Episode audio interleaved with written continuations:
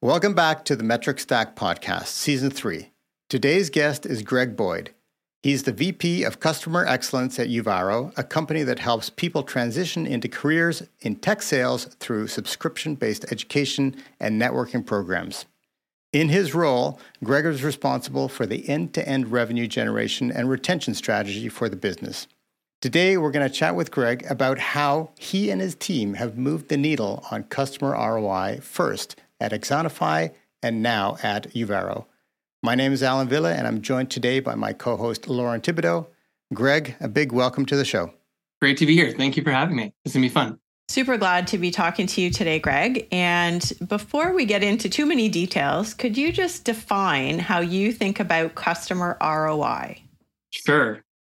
I think ROI, so return on investment, you can be academic about it. And I think quite simply, the way I always have thought about it is some sort of data supported return on investment. You spent $100, you got at least $100 back. So you have the data to back up and can show that you've driven a return on that initial investment. That's easy. But the way I've always thought about it is combining that with the feeling of value that your customer gets, some alignment that that value has achieved a benefit for them that's that ties back to the reason that they bought your product or service in the first place. So it does need to go a step further. You can show all the metrics you want, straight data, but you need to go a level deeper and understand okay, what's behind those metrics and how do you surface the the metrics that maybe they aren't talking to you about that'll help you really ensure that that feeling of return on investment is embedded. Now, this isn't the first kick at the can uh, for this metric, and I know you've moved the needle uh, on past companies for customer ROI. Uh, wh- why did you pick this one uh, particular? Why did you pick this one to talk about today? Yeah, so return on investment always came down to this word of value. And a question when I got into any customer facing role. So I started in a in a sales role at a, an education tech company, and it was always about value, value, value. And then when I started on the customer side at Axonify, similarly, it was value, value, value. And what I learned really quickly was I would have lots of customers that'd be happy to talk to me. I think I'm a nice guy. We're having a great conversation today. And happy doesn't drive renewal and it doesn't drive a, a deal. There needs to be a return. And when I got really embedded on the customer side at Axonify, we started to see that happiness does not equal value. And so understanding what is the driver of the return is what's going to be the driver of the growth that's going to come. And when you're looking at the return on investment metric, a great way to look at whether they're getting value is are they growing? Which means I'm not just pushing to the return on investment, but I'm looking to make that return on investment as high as possible. So I have an infinite top. I can just keep growing and growing and growing. And uh, an expression that I was able to take and coin is customers are like trees. If they're not growing, they're dead. We need to be seeing that growth happening all the time. And the best way to signal is a customer getting value is that they're growing with you. And so that return on investment is a baseline. Did we get to even? But can we just grow that uh, that question of value over time? I really I like the the full stop on the customer happiness does not equate to to value. And and it just as you were saying that I was like having these horrific flashbacks to sort of startup days where you know you talk to anybody that will listen to you and you go away and you go back to your co-founders and and you come back and say yeah they really they really liked what we had and they were so happy. And you know they don't buy right you know nothing happens but you've had a lot of happy conversations right so i think that's a really important lesson not only for startups to sort of really look at value and that growth equation so um, yeah, I'll, I'll sort of uh, get back to that that more happy place. The the startup years were pretty pretty pretty brutal, right? So well, and yeah, they are for they are for anyone, and I think it applies for new business sales, and it does. We talk about it as happy years on the new business side, exactly, and on the re- renewal side, it's the question that we would always just strive to answer for ourselves is why isn't the customer going to renew? Let's talk about the reasons why they won't, and and work backwards from there. Not to be negative, but just to make sure we're focused on the right things. And are yeah, I mean, and, and that it helps just be prepared for any kind of objections, right? And feed that back into the product teams. So I think that's that's great advice. Look at the look at the reverse. Yeah, absolutely. Yeah. And I love this focus on value. And I know we've talked about this a, a number of times. Customers value different things, uh, sometimes at different times, but they value different things from products. Um, and I'm wondering, in your experience, you know, Gartner calls out four. And I'm wondering, kind of in your world, uh, which of the four, you know, maybe you focused on the most when looking at customer ROI? You mentioned growth, but what about, you know, helping customers either increase their revenue? That's one way Gartner says, you know, you can show value. Customers increase revenue. Customers are decreasing their expenses. Uh, they're increasing compliance with something, regulations, or they're reducing risk of something happening. And in your world so far, have you been dealing with all four? Is there one in particular that stands out?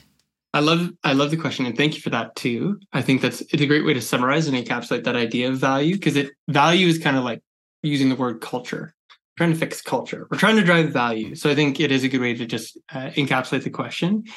The what what I found in particular. So going back to the time that that I was building out our program at Axonify with the team, value was unique to each customer when we started this process. What is return on investment? Well, this client's paying us 100,000. So let's find 100,000 in value in their terms. And then you go to another client and maybe you know 800,000 in their terms. And each of those customers when we started that process had a different interpretation of value which hit each of those four dynamics. Over time, though, we were able to start to see patterns, and that's where things really became powerful for us. Is we started to see, let's take our retail gro- bucket of customers. We could say retail customers really value the the product for their its ability to first drive revenue growth. Our it's a learning and development product at Axonify We can train our people better, enable them to speak to customers better. That's going to grow revenue for us. Over here on warehousing and distribution, customers that are using us in their in their uh, warehouse facilities, we can reduce injuries and compliance-based claims. So that's a reduction in expense or a reduction in risk. As we started to organize, then we've started to build these value frameworks based on customer segments. And we could go from having individual value based conversations with each customer to say, what's the value? What's the value? What are we trying to get to? To coming in and being consultative with a customer and saying, hey, other customers like you typically use our product to achieve this kind of benefit. How does that match to your expectations? And it changed the whole tone of the conversation in a sales discussion or in a customer success or retention conversation because now we know what the value is based on experiences with other customers. We can consult with you and drive toward value. And even better, we can use a framework for how we stack our metrics on top of each other to show you how you're going to get there. I think that's great. I think that the idea of using this framework and, and measuring it and segmenting it, you know, it just it puts some clarity behind, you know, how you're going to approach this problem and, and how every other customer is going to look at it slightly differently. But then, as you said, there are patterns. So let's let's dive into a bit of the nitty gritty. Um, you know, I think everybody's curious how how did you go about moving the needle on this metric, and you know, what was the time frame? You know, tell us a little bit about that story. Yeah. So first, if you're looking through the lens of customer value as a starting point, the metric that you might start with is, hey, we're looking to improve ROI for any one given customer. Over time, when we could export that to our whole customer base, we were able to move just our, our gross retention across the business and reducing churn. And we grew net or gross retention from 75 to over 90% over just a number of a number of years. Hmm. And that was by bringing this value orientation in our conversations to customers. How we did that was establishing this, we called it a value realization frame. And that framework took the metrics, the usage metrics from our product that we were obsessed with and focused on, and we were then able to build and stack the metrics on top of each other to say, here's the most basic way a customer like you uses our product. So logins and answering questions in the case of Axonify. At Klipfolio, it's did they turn it on? Did they plug us into a data source? The next level up from that is do we see growth in knowledge? Do we see content getting loaded? Again, a Klipfolio, you might have something like are we uh, building other reports? Are we building more sophisticated reports? Are we using some of the advanced tooling? Those are your usage metrics that are at the bottom of that frame. Then you get to the harder to get metrics from the customers. But these are things like did we see behavior change as a result of that knowledge? Did the desired action move at all? And in, in this case, this might be using, uh, this might be if you were getting trained on safe lifting practices, am I still doing that? Are there fewer incidents or more incidents of safe lifting practices? And then the top level is the uh, reduction in incidents themselves. So payout to uh, in in terms of claims. A Klipfolio, it might be, hey, we kicked out all of our other BI tools because this is the tool and we got to a, a, point of value. It might be we fundraise because we had the right reporting. We can show that to investors readily, right? But it's a path. Hmm. And you don't get to the top of the value realization frame without starting at the bottom. It's got to grow.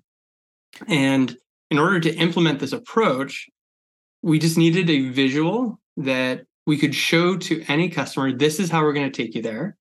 And we use that visual across the team to say this is if you just do one thing this year with your team it, or with your customers it build out this value realization frame. This i don't care how many meetings you have you should probably have at least four a year qbrs you should but you should at least build out this this visual. And then we started sharing them internally. We posted them at town halls. We showed them to our customers in our decks. We would anonymize it and show it in a sales process. And so just using those that that one visual became a really powerful tool to get the team focused on one thing, the metrics, uh, and organizing those in, in a way for our customers and it unified the customer on this one or the company on this one thing that we needed to be emphasizing and focused on and that's what we're doing now at Uvaro for our customers. So so Greg just so that I'm clear because this is super cool and I like the I like the again the framework this ladder where you're you're continually upping the maturity level and you're not only sharing this framework internally with your teams at the company in the sales organization or the uh, outreach organization you're also sharing this philosophy and these touch points and this this almost customer education with the customers. Exactly. Yeah. So it was it became this way to say as we had more experience with this as a frame, we started with a, a hypothesis that we bring to customers. But then as we started to get it validated, that's where we could take a complete framework and show it to a brand new customer. Say, this is where you're going to be in a year. Mm-hmm just want to anchor on the right value points. This is the kind of adoption we need. Mm-hmm. This is the kind of not or content we need loaded, et cetera, et cetera. And we could just map it out for them. And yeah, I mean, it's, it's yeah, it's a beautiful alignment awesome. tool, right? We're in this together. We're going to help you get yeah. to these points. We're going to be successful. You're going to be successful. So very cool. Very cool. Can you just recap the rungs on that ladder or the levels in that framework? Usage was number one, and what's what were the others? So you, you're going to start with looking at just the basic level usage. That's level one metrics. We just call them now Uvaro level one metrics. You are they logging in? Are they using the product? Level two, we just call it advanced use. So what are the things that are showing us they're not just logging in, but they're doing something inside your tool or inside your systems. Level three, we're now switching to the customer side. What are we seeing change? Activities or actions change on the customer environment as a result of using the product. Typically, you have to ask for those. Uh, it won't just show up in your product. And then the fourth is the actual, that's your return on investment. Level four metric is your ROI. That's your value.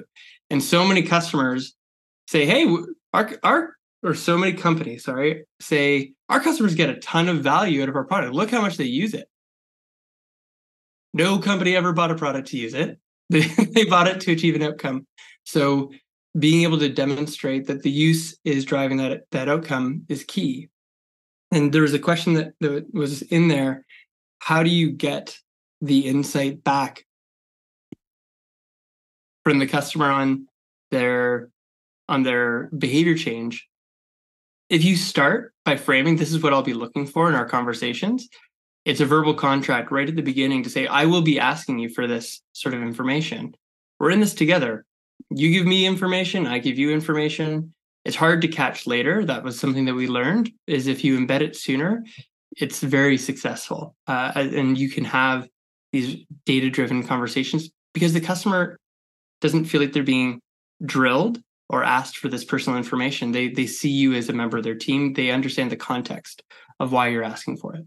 Yeah, I, I love the spirit of that contract. I think that's great. So you you moved. I think earlier you said you moved your your gross retention number from seventy by about twenty points up to like almost ninety, uh, which is great. Um, now, obviously, any kind of change like this, you know, there's there's people, there's there's processes, there's you know product or technology issues. You know, so walk us through how did you how did you navigate this change, this positive change uh, in in getting there?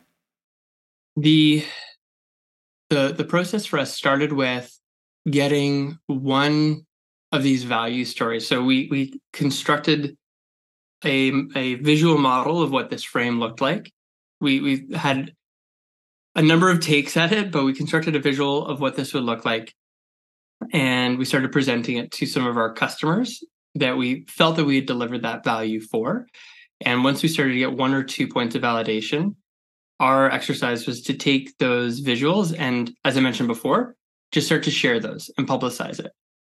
What that led to is people started to ask, well, oh, wow, that's a powerful story. Look at, we, a customer signed off on this. They said that they achieved value We say, well, they they sure did. That the sales team would grab it and they would put it into the put it into a deck, anonymized, uh, and the the uh, marketing team started to catch wind of it and I said, well, how can we incorporate this into some of our materials, these stories, into some from a team perspective, operationally, it became something that we would talk about. And uh, in leading the team, what I would do is I'd say, okay, every week I want to see one new completed value realization frame. Complete meant that I put it together, but you get bonus points if you complete complete it and share it with a customer. And the habit of doing that felt awkward at first to walk through, but we would do internal internally. I'm a big fan of sitting down and coaching each other as a team. So we would go through the exercise of walking through the frame so it became less awkward because the first time you do it, it's a bit uncomfortable, but get comfortable with it, walking through that framework. Once you had that, almost 100% of the time, when you'd walk through that with a customer, they go, wow, that was really helpful. Thank you. and once, once that validation came just one time, there was no, no other coaching needed. It would just be something that would get taken and used. Yeah, that's fantastic. And you've just shared a number of uh, really great nuggets of what to replicate if others are looking to do this. That's fantastic. What about the flip side? Did you try any experiments that bombed on you? Did you try some things that just didn't work out? What did I you learn? it's it's a it's a the type of thing that in hindsight sounds pretty pretty good. The biggest learnings for us tactically, so for anyone who hears this and says, okay, that's interesting. I'd love to try it. Uh, a, feel free to reach out uh, for for sure. But I would say that the number one, and it seems like the simplest thing, but it's getting the visual right. Hmm. There were so many awkward and clunky visuals that were tough to edit and update, uh, and that was such a simple place to start. And we needed to get, we needed to get the first thing was to get in front of a customer. But if you're going to get other people to replicate it, I have reams of PowerPoint slides with like misaligned font and awkward editing and it just wasn't done quite right. You mean so you, you, mean just just the process, just the the framework, yeah. the visual, the, the the the filling it in, keep it super simple kind of stuff? Keep it super simple. Don't overcomplicate your visuals. Don't make it too fancy. Just get something out in front of a customer that like you know should have an arrow should point to the top something like that up and to the right. But that that's about as much guidance as you need greg Keep, if that if that was your if that was your biggest pitfall like i either you're hiding something you know or or everybody should be implementing this framework. It, it is true everyone should be. The but the other thing that that i will say that was more complicated I, I, I did say that was the that was the softball. That was the easy one so i do have a the the tough the tougher second one was something we talked about before we got started recording, which was this idea that often a customer buys and then you have this conversation with them that, oh, I understand this is what you're trying to achieve. And well, and I never said that. That's not why I bought the product. Yeah. And we're into conversations where we're trying to catch afterward and build a framework with the customer that well, actually, we don't understand what they're looking for. And perhaps there's misalignment in what they're looking for from the product or service entirely. Mm-hmm. And what the value realization frame does in a in a customer deal that isn't a good fit is it makes it explicit really quickly. Mm-hmm. So you need to be able to adapt. So the learning there was this was great for value aligned customers to drive them to value, but it became very uncomfortable when you had a misaligned customer. So can that can that misalignment also happen when you know the the dreaded email that the salesperson gets or the account manager gets, and you know this person is no your champion is no longer at the company. yeah, know? your number one, yeah, number one churn reason. Yeah, one, eh, yeah, totally, totally. Like the guy or girl who loved your stuff is just not there anymore. They're not going to be championing it around the, the table, right? So, does this framework help with quick value realignment and making sure that you get back on track? 100%. It, it really does because so often a new champion or leader is going to look at the tools on the table. It depends on where you stack. If you're a high high ranking budget item, you're going to get a call pretty quick. If you're lower on the list, that call will come. One day it will come, but it's just a matter of how how quickly it shows up. And the question that I got so often was, "What did we buy you for?"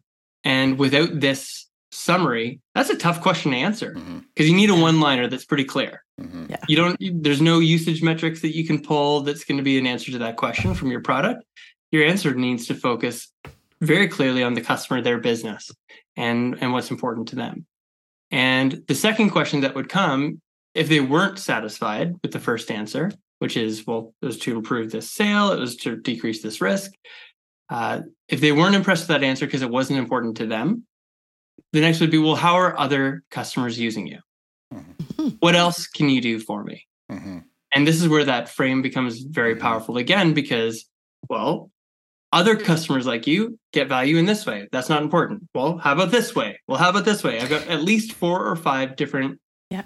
tricks in my bag based on the different frameworks and templates that we have, because value is unique in some ways to each customer what that return on investment is is in some ways but once you start to pull it out it it's just really going to be four or five different things yeah. ultimately and so if you have those templates built you at least can be armed for the conversation won't save the day but it that was key for us was figuring out that well why isn't a rep using that in their sales conversation well they're worried about alignment mm-hmm. and value mm-hmm. can we really deliver well that that's maybe not that's maybe a good that's maybe a good sign. Same for the the customer success rep. And what what moved the needle in the biggest way for for me uh, and for the company that was exciting was being able to take that frame and bringing it forward to marketing to product mm-hmm. into our sales organization. And i started in the, a role as a customer success leader but moved into driving a whole go to market strategy because we had a customer segment that was high performing and we wanted to replicate that success and turn a flywheel and build momentum. And so being able to use that ROI data from a successful customer segment to actually build a go to market strategy and define what you should be talking about in the sales process was the eventual outcome but it was it was the result of some hard lessons along the way. And that was the biggest failing was trying to embed it and seeing it hit some friction it's not the tool it's it's a value problem mm. and if you had to pinpoint kind of the hardest part the biggest obstacle to moving the needle on that what what would that have been do you say greg the the important thing i think as as i'm sure both of you know is any rep who's driving a, a process is going to be very reluctant to introduce something that could shine a light on the fact that maybe there's a misalignment in value. And any rep is going to be reluctant to bring, bring something in that's new or untested.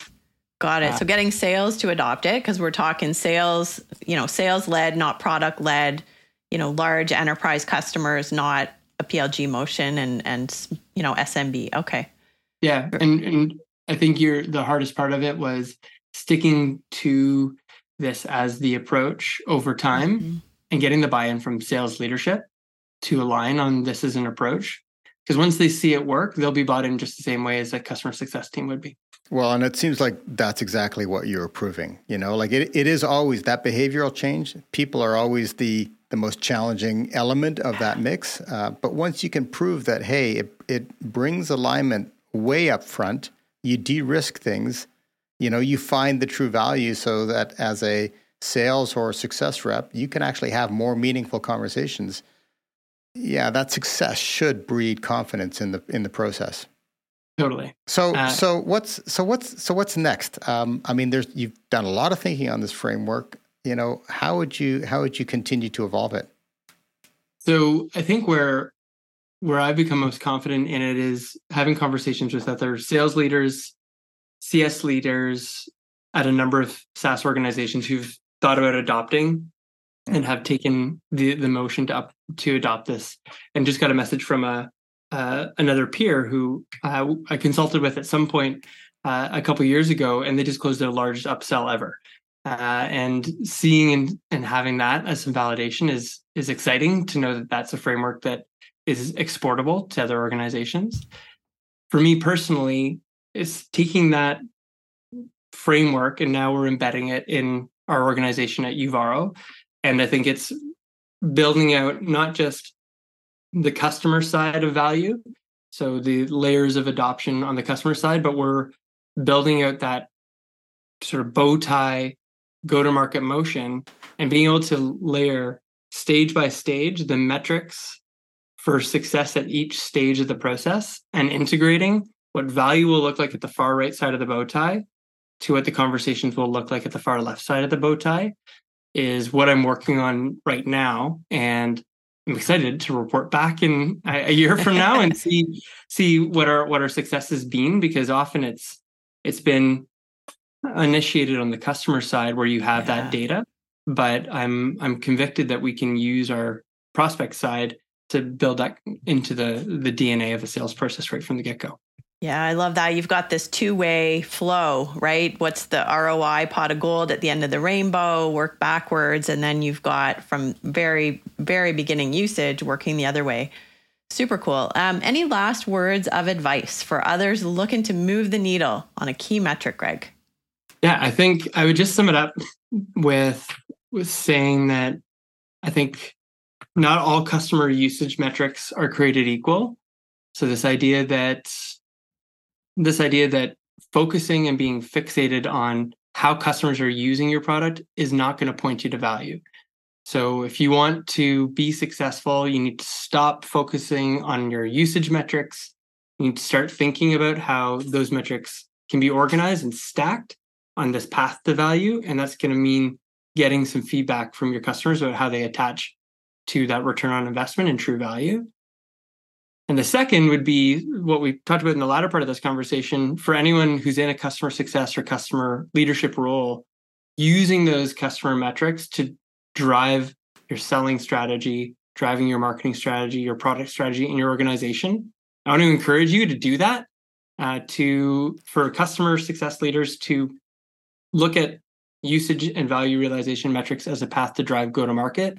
And similarly for marketing and sales leaders to look into where the flywheel is turning in the customer base make sure you're taking that insight into your selling conversations. Greg, uh, thank you so much, uh, everybody. Greg Boyd, uh, VP Customer Excellence at Uvaro. Uh, this has been truly fantastic. I think the thing that really got me was like understand the value that your customers are trying to achieve. Like that is that's it's such a fundamental lesson. And then of course measure it. Greg, thanks again. Uh, it's been been great. Awesome. Thanks for having me. Thank you. If you enjoyed today's conversation about metrics and data, be sure to check out Metric HQ, our online resource for the metrics that matter most to you and your business.